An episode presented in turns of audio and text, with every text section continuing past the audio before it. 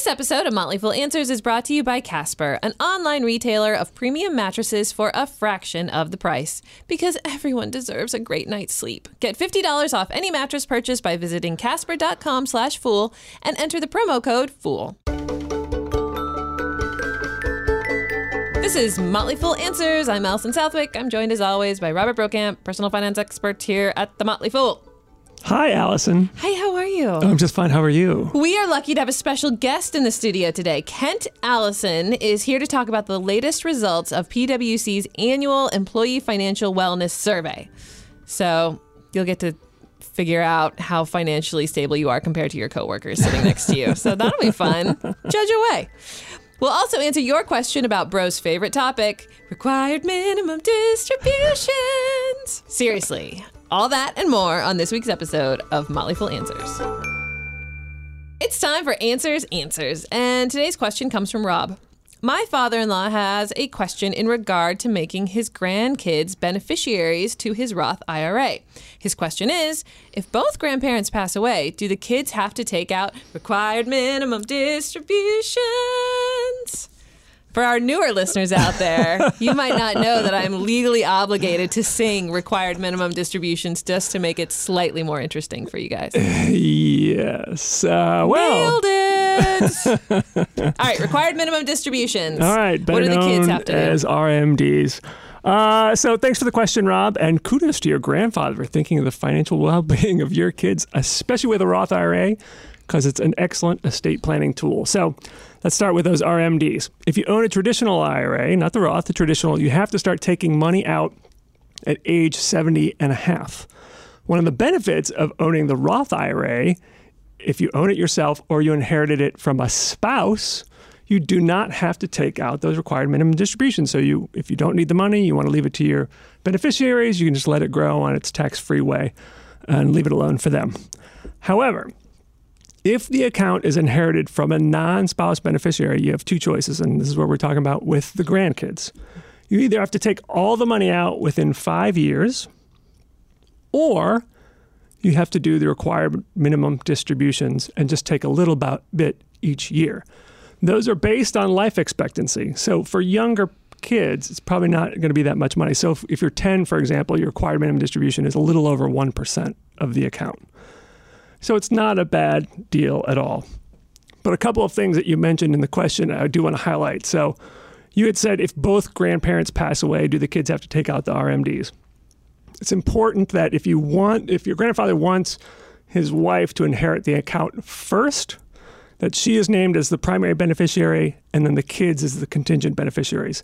Because if you name the grandkids as the beneficiaries, even if the will says I want the money first to go to my wife, it'll go to the grandkids. Now, what if the grandfather passes away, grandma says, I don't need the money, and the kids could use the money now? Within 9 months of your grandfather passing away, she can disclaim the inheritance. It bypasses her, and it goes straight to the kids. So it gives her the option of inheriting it or passing it along at that point. The great thing also about inheriting a Roth IRA is as long as the account has been open for 5 years, you don't pay the taxes. And even though the kids are young, before age 59 and a half, there's no 10% penalty on required minimum distributions from inherited accounts. Final tip, it's better when the kids to inherit the account to separate the accounts. If they keep it as one account, the required minimum distributions will be based on the oldest kid's life expectancy. If you have multiple people inheriting the IRA, whether it's a Roth or a traditional, it's better to separate those accounts. This is obviously all sort of complicated stuff, which is why we often recommend that for estate planning, you go see a qualified attorney. But it also highlights the need that when you inherit some assets, it's probably good to see an attorney and an accountant as well. Thanks to Casper for sponsoring today's episode. Casper is an online retailer of premium mattresses for a fraction of the price. Casper is made of supportive memory foams for a sleep surface with just the right sink and just the right bounce. Plus, its breathable design sleeps cool to help you regulate your temperature through the night. Casper offers free delivery and painless returns within a 100-day period. Yes, that's right, 100 days. If you're in the U.S. and Canada. So you don't have to lie down in a showroom, which is always kind of weird and awkward. We actually had a listener he took advantage of the $50 off, which I'm going to tell you about in a second, and he got a mattress for his mom, and he loved it so much he's going to get one for himself. I've generally heard nothing but good things. Yeah, so you, dear listener, can be like our other dear listener and save an additional $50 off toward a mattress purchase by going to Casper.com/fool and entering the promo code FOOL. That's Casper.com/fool, promo code FOOL. It's nice work if you can get it, and you can get it. Won't you tell me how? All right, we're really excited today to welcome Kent Alison into the studio from, I want to say PricewaterhouseCoopers, but you say PwC now. Is that correct? It's Thank you. Yes, it is. Kent is a national leader of PwC's Employee Financial Wellness Practice. And every year, his team produces the Employee Financial Wellness Survey, which tracks the financial well-being of full-time employees, adults across the country. Kent joins us today to talk about the latest survey results. Hi, thank you for coming in. Thank you for having me. It's so great to have people come into this studio. Well, especially someone, so if I understand this correctly, so the whole idea of workplace financial wellness is becoming sort of more well-known these days. But when you started it, it really wasn't. You're kind of a pioneer, aren't you? Well, I was. We've been doing financial literacy for a long time, 35 years. And about 10 years ago, I decided we weren't effectuating enough change and we needed to do something differently. And so I came up with this concept of financial wellness from a standpoint of looking and saying, what are they doing on the physical well-being side? Can we parallel it on the financial wellness side? The problem was it was just a concept. Right. So I went to the marketplace to test it and see if everybody wanted to agree with me with regard to the need for change and whether this concept was going to be validated by the marketplace. Little did I know it would catch on like wildfire. So we were a little ahead of the game because I never really had it fully baked. So now we're trying to catch up and kind of help define it for the marketplace. So when you talk about financial wellness, what do you mean by that? Well, it's interesting. There's all these different definitions around financial well-being and financial wellness. We actually left it up to the employees to tell us. So in this year's survey, we actually asked them what they thought financial wellness was. And it was interesting to find out because retirement really wasn't even mentioned. It was more about a state of being. It was more like relief from financial stress, debt-free, financial freedom. So the terms they were using were not kind of coinciding with what 30, 40 years of history of financial education were tied to, which was kind of retirement funding and investments. So so we look at it as kind of getting somebody to a peaceful state around their finances where they are comfortable that they're living within their means, they're meeting their goals, and they're thinking about the future comfortably. One of the things that you found in the survey is that the people who aren't particularly financially well, if we can express it that way, is they're actually experiencing a good deal of stress.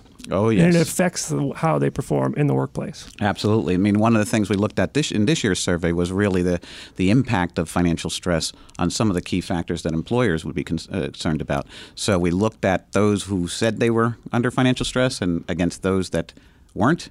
And the differences were dramatic in terms of distractions at work. I think it was 5-to-1 in terms of the ratio of people who were distracted at work that were financially stressed to those that weren't.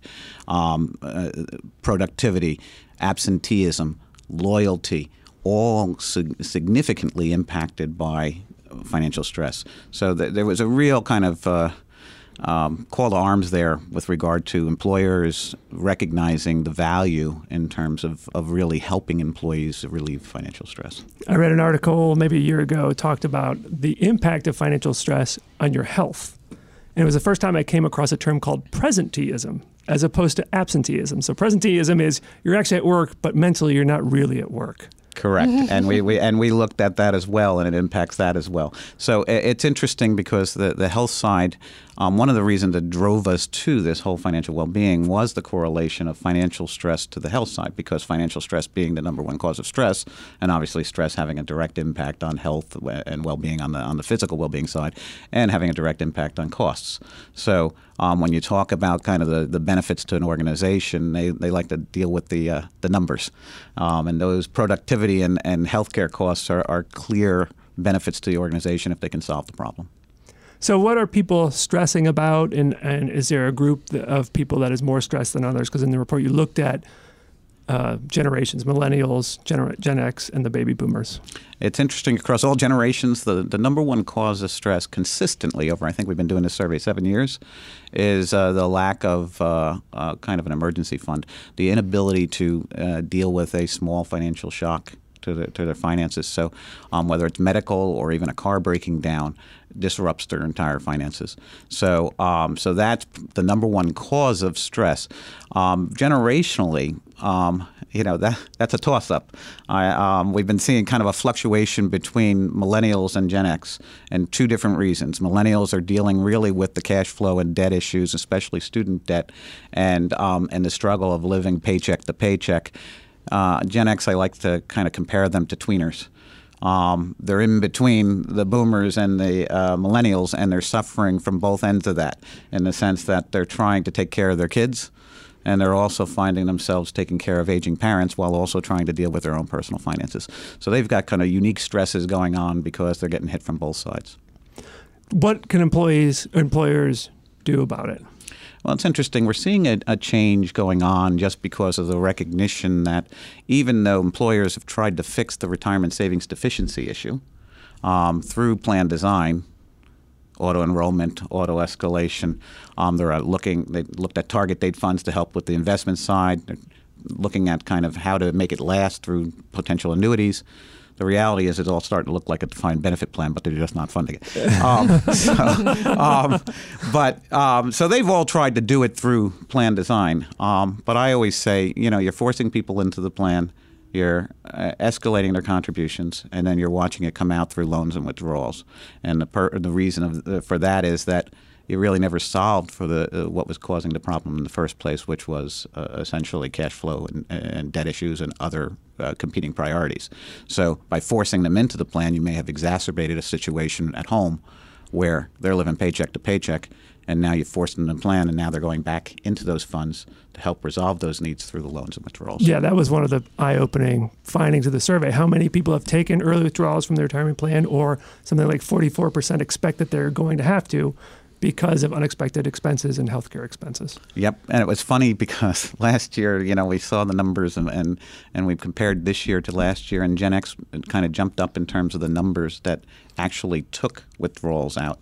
And we looked at last year's number, and Gen X told us that they were planning on doing it. So it was kind of, hey, look, they actually did it. Gen X. Yes. We're self-aware, very self-aware. Actually, one of the things I was surprised about is that it does seem like things are getting worse when you look at some of the numbers compared to last year's. And in your report, it's a very extensive report, by the way. It's 50 pages long. You have a lot of the numbers from last year. It does seem like there is more stress and more indicators that more people are struggling, more people are carrying credit card debt, more people have mortgages that are bigger than the value of their home, which I found a little surprising because on the whole, the economy's doing okay.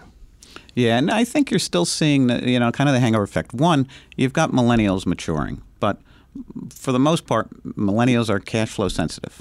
So if you still have kind of stagnant wages, and they're starting to creep up, but you've had a long history of stagnant wages with expenses going up, it just exacerbates the problem with regard to their cash flow.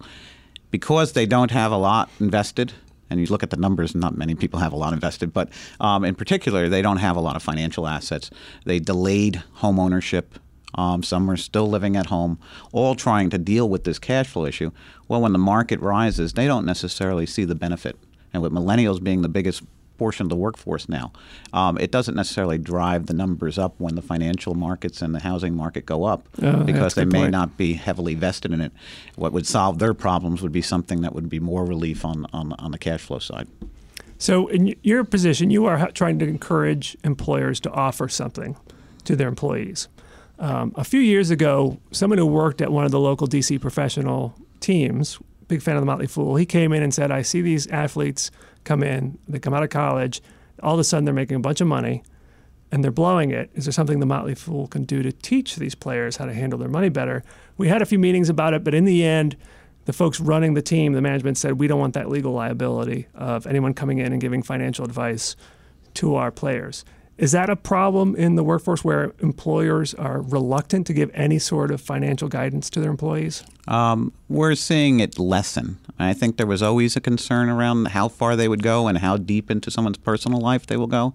But because their purpose is to try to make somebody more retirement ready, and they're finding that these other issues are actually preventing them from being effective in that, they're having to go deeper into the cash flow and the debt and the education issues to essentially solve the problem they're trying to solve for. They're also, they're the ultimate fiduciary. They're ultimately responsible for, the well-being of their employees. And I think the more progressive companies are recognizing that we do have to go deeper, and retirement and investment focus isn't enough. It's interesting because, it's not only us pushing employers to do it, it's really the government pushing employers to it. I've been down on enough panels down in D.C. where essentially the government's trying to look for a solution because they don't want the burden of essentially, supporting people in retirement. So they're looking to the employer and saying, what can we do to help you help your employees become more retirement prepared? One of the outcomes of the report was the effect of student loans. And I don't remember the percentages off the top of my head, but I was surprised at how many people, like the Gen Xers, who you define as age 36 to 56, something like a third of them have student loans, and almost 10% of the boomers have student loans, which I found kind of surprising that all these folks still have student loans, but also, and I guess a lot of them have it for their kids, but how that correlates to financial stress and how people with student loans are more likely to have trouble meeting day-to-day expenses, carrying credit card debt. It's pretty shocking. It is. And what was interesting was we looked at that statistic last year because I was a little surprised by it as well. And it ended up that it wasn't all just their kids' debt. A lot of it was their own debt, going back to school, retooling and trying to get back into the workforce. So when we through the recession and when people found themselves, out of work, some went back to school to essentially find skills where they could be employed. So this hangover effect of student loans is moving up into the generations. And I would presume as people change jobs, more often, and the industry changes a lot more quickly, that you're going to see kind of this continuous education process go on and people having to retool and re-educate. So it is a growing issue. And we see it, and when you look at people who are retired, it's the fastest growing segment of bankruptcy. Wow. So you've got terrifying. Yeah. So you've got to solve some of these issues because it's starting to creep into the retirement world as well.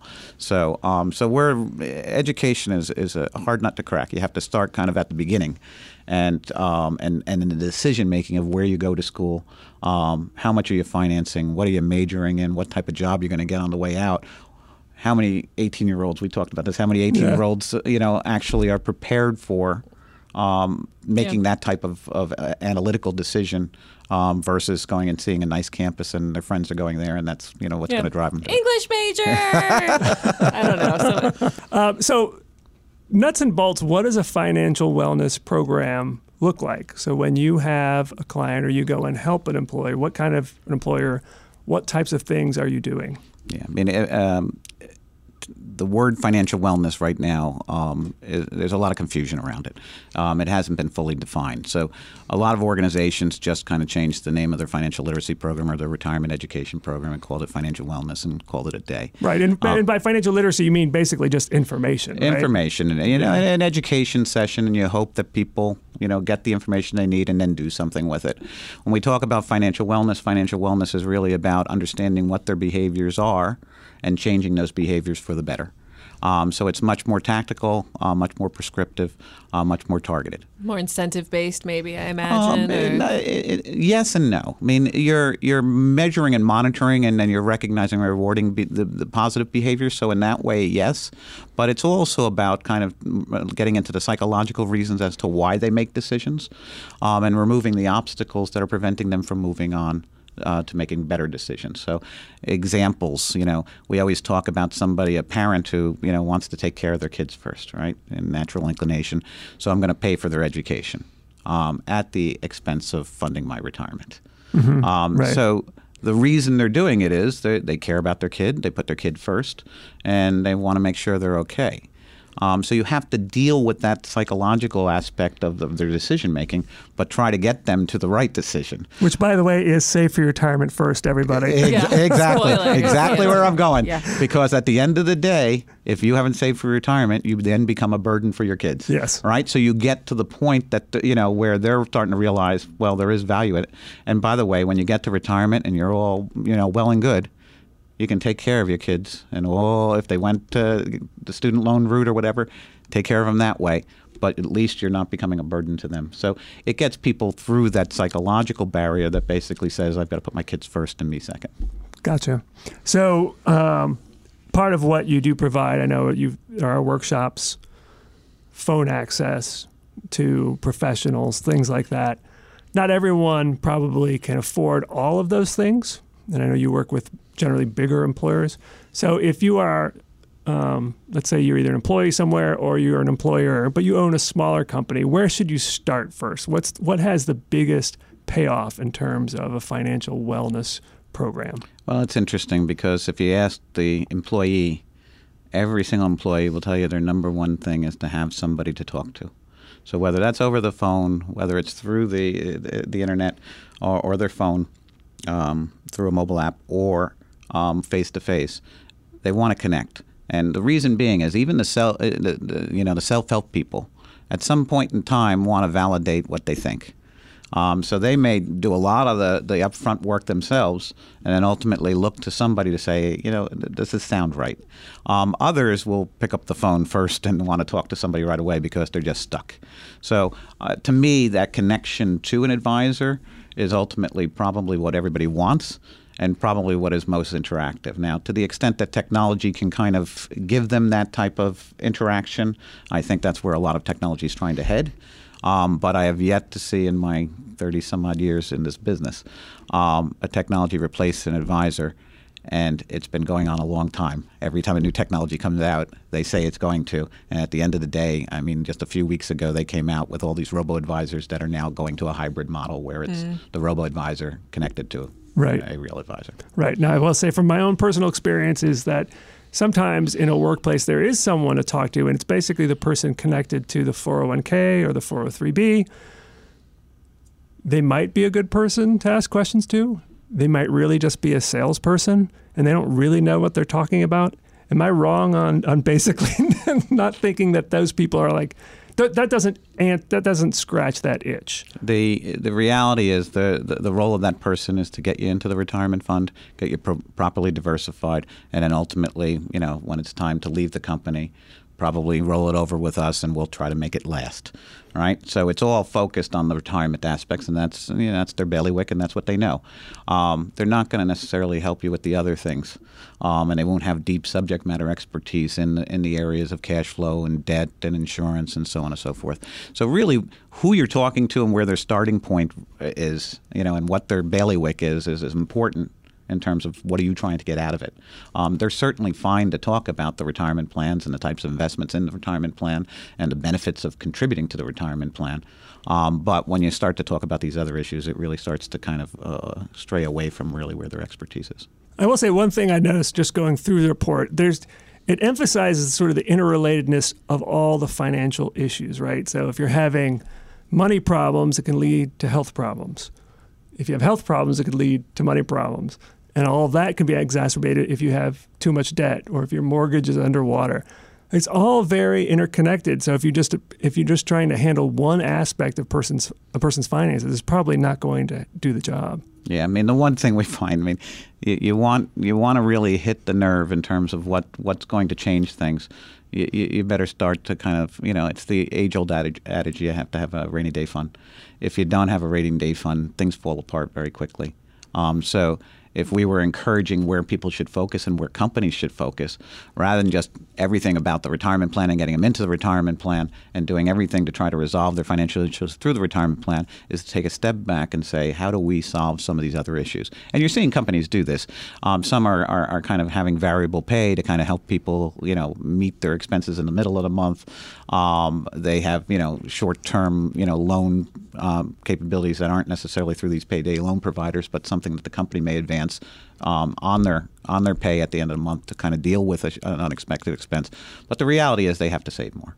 And you have to get them where they have that as a focus and perhaps a vehicle that outside of the retirement plan to kind of start to carve away some funds that are there only in the case of emergency. Otherwise, they'll continue to raid the retirement plans and continue to have the stress that we're seeing because they're living paycheck to paycheck and are worried about that unexpected expense. So solve that problem. You solve a lot of issues on the employer side.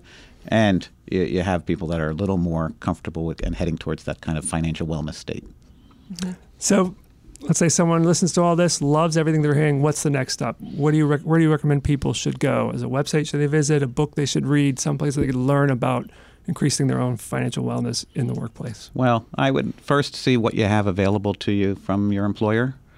See if it addresses the needs that you have. If not, maybe have a discussion with your employer about, whether they have resources to address your particular needs. Companies offer a lot of benefits. The problem often is that the employee is disconnected from those benefits. They don't know what they are. They don't know what tools they have, what resources they have available. If you look in the silos of the vendors that they have providing it, they have a retirement plan administrator who has tools and resources and education. They have a healthcare provider. They have an insurance provider, life insurance provider, and various voluntary benefits. And I always use the example, since we don't sell anything, we're in between kind of benefits communication and all the vendors they chose to kind of transact. We try to connect the individual based on their particular needs to the solution that the company provides. So if somebody doesn't have a will, most of them don't know that the company may be offering low-cost legal that will help them get a will in place right away. So first step is to kind of see what you have, and then how does it match up to your needs? If there's a void or, there, then to talk to the employer and say, we had an employer who everybody all the employees said they wanted pet insurance, and they didn't have pet insurance. So sure enough, they introduced pet insurance, became one of their number one benefits in terms of what. Really? Yeah. Wow. So everybody was kind of waiting for it, and they delivered on it, and ultimately they got what they wanted. So it's not always just status quo. If enough employees want something, and that's more important than some of the other benefits they're providing, they may switch out a benefit to something that's more resourceful for you. Got it. Well, this is great. Thanks, Kent, for coming. Thank you so much for coming in and sharing your research with us. It's been wonderful. Thank you so much. On Mondays, I never go to work. On Tuesdays, I stay at home. On Wednesdays, I never feel inclined. Work is the last thing on my mind. On Thursdays, it's a holiday. And Fridays, I detest. Oh, it's much too late on a Saturday. And Sunday is the day of rest. Oh boy, have times changed in the workforce in the last 100 years. And thanks to a report by the Census Bureau, The Life of American Workers in 1915 by Carol Leon, we can really, really see in stark terms just how things have changed. Right. So if you think your job isn't so great, wait till you hear what it was like in 1915. So here we go. Who was working, by the way, back then? So the 1920 census shows that among people aged 14 and older, because yes, if you were 14, get a job. That's right. The proportion of the population that was in the labor force was 85% of men and 23% of women. So in contrast, let's head to 2015, where now people aged 16 and older, not 14, 69% of men and 57% of women are in the workforce. So obviously the big difference here is that more women are working across the board, whereas men, particularly under the age of 24 and over the age of 65, aren't as likely to work. So, for example, half of 14 to 19-year-old males worked in 1915 compared to 1/3 now. Lazy. Get a job. So lazy. I had a job. I did too. What was your first job? So my first, like outside of babysitting and all that kind of stuff, I was a secretary for the principal at my school. Oh, I totally see that. Yeah, so I started at 15, and I did a lot of transcribing letters and typing and stuff like that. Did I ever tell you how I forged my birth certificate so I could work at McDonald's? No, story time. Gather around, kids. Here we go. Well, I wasn't old enough. I had to be a year older. I think I must have been 14, and you had to be 15 or 15, 16. So I photocopied my birth certificate, whited out the date, typed a new date because I had a typewriter back then, photocopied it again, brought it to McDonald's. And it worked? And it worked. No way. They let me work there, yeah. That's the work ethic I had. No kidding. Kids today. Committing fraud to get a job. That was me. That's how badly we wanted to work when we were young. All right. So let's head back to 1915. And also, like, most of this data is 1915, 1920, 19 around that time. So it's not exactly 1917, but whatever. All right. Where were people working? Really dangerous places. So you can imagine people working in the mines. Yes, that's notoriously dangerous. But mill work was also really hazardous. BLS reported 23,000 industrial deaths in 1913 among a workforce of about 38 million. So that's equivalent to a rate of 61 deaths per 100,000 workers. In contrast, in the most recent data, it's 3.3 deaths per 100,000 workers. Wow, that's good. We have brought that down considerably. So that's good. In 1920, if you weren't working on the farm, you were working in manufacturing. So roughly a third of people worked on the farm compared to 1% of employed people now. 1 in every 3 non-farm jobs in 1910 was manufacturing compared to 1 in 10 now. Where do people work now? Where do you want to guess? At their desk at a computer. Yeah. Roughly a third fall into the bucket of professional and technical. Hello, computer programmers. Whereas it was less than 5% of the workforce in 1910. So when you ask Hannah, what do I do at work? She'll just say computer. I'm like, yeah, that's what I do. How old's Hannah? She's 3 now? 4. Yeah, 4. She's 4. Yeah, okay. All right, how much were people making? In 1915, you were doing about average if you were making $687 a year. Wow. If you were a woman, cut that number in half. So in terms of $200,015, the average pay of $687 is the equivalent of about $16,000. So yes, you're making $687 a year. That's the equivalent of $16,000 roughly now, which is well below today's income. So median annual earnings for men ages 15 and over in 2014 were about $40,000 or $50,000 if you worked overtime. For women in 2014, it was $28,000 or about $40,000 for women who worked overtime. Got it. How much were people working? All the hours God sends. Vacations, holidays, and sick leave, forget it. Right. You were lucky if you got, do you want to guess what 3 days off you were lucky if you got as far as holidays go? Let's see, Easter, Christmas, and New Year's Day. Well, technically you're going to get Easter off because that's on Sunday. Well, someone has to milk the cows. I'm not going to give that to you. So you were lucky if you got Christmas, July 4, and Labor Day off. Oh. That was it. It wasn't even until the 30s that people started getting Thanksgiving Day off. So as far as your week went, though, you would maybe, if you were lucky, get Saturday afternoon off and Sunday, of course. Always Sunday. And if you were a mother, you never got a day off. You never got a day off. Ever.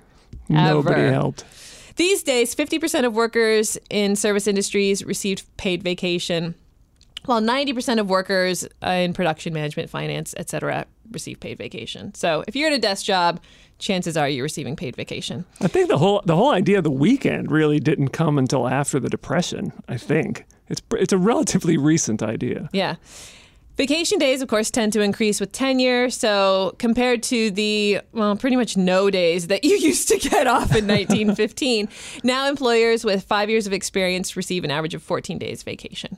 So, and it goes upwards from there. So, yeah, the bottom line is that. What about the flexible spending accounts back then? Oh, yeah. What about Puppy Day and the free food fridge? Their 401k matches and their health care. One time, our people team was talking to Google's people team, and they were saying how the thing that really got in their craw, do people say that, was when people complain about the line for sushi.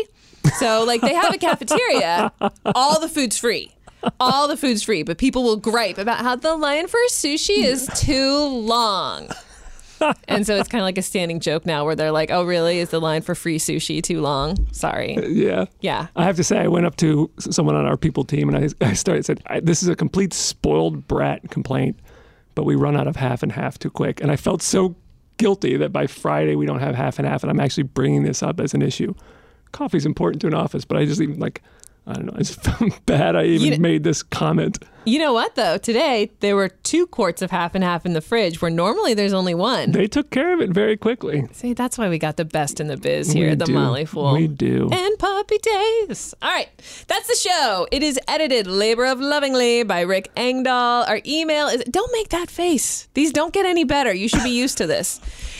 Our email is answers@fool.com. Please send in your questions. Bro, do you have any specific requests for the kind of questions you would like to receive? Just any question we haven't already answered. If you've been a long-time listener and you're like, oh, there's one question I've always wanted to ask, we've never discussed it on the show, send it to us. No question too dumb. Or if there's maybe just a general subject you want us to dig into and explain, we can do that too. It doesn't always have to be about how much you should allocate specifically into your 401k versus your Roth versus your whatever. Right. Not to mention your... Oh, required minimum distributions. Love it. Love it. It's my favorite song. Go out on a literal high note. All right. So yes, please send us your questions. Answers@fool.com. For Robert Brokamp, I'm Alison Southwick. Stay foolish, everybody.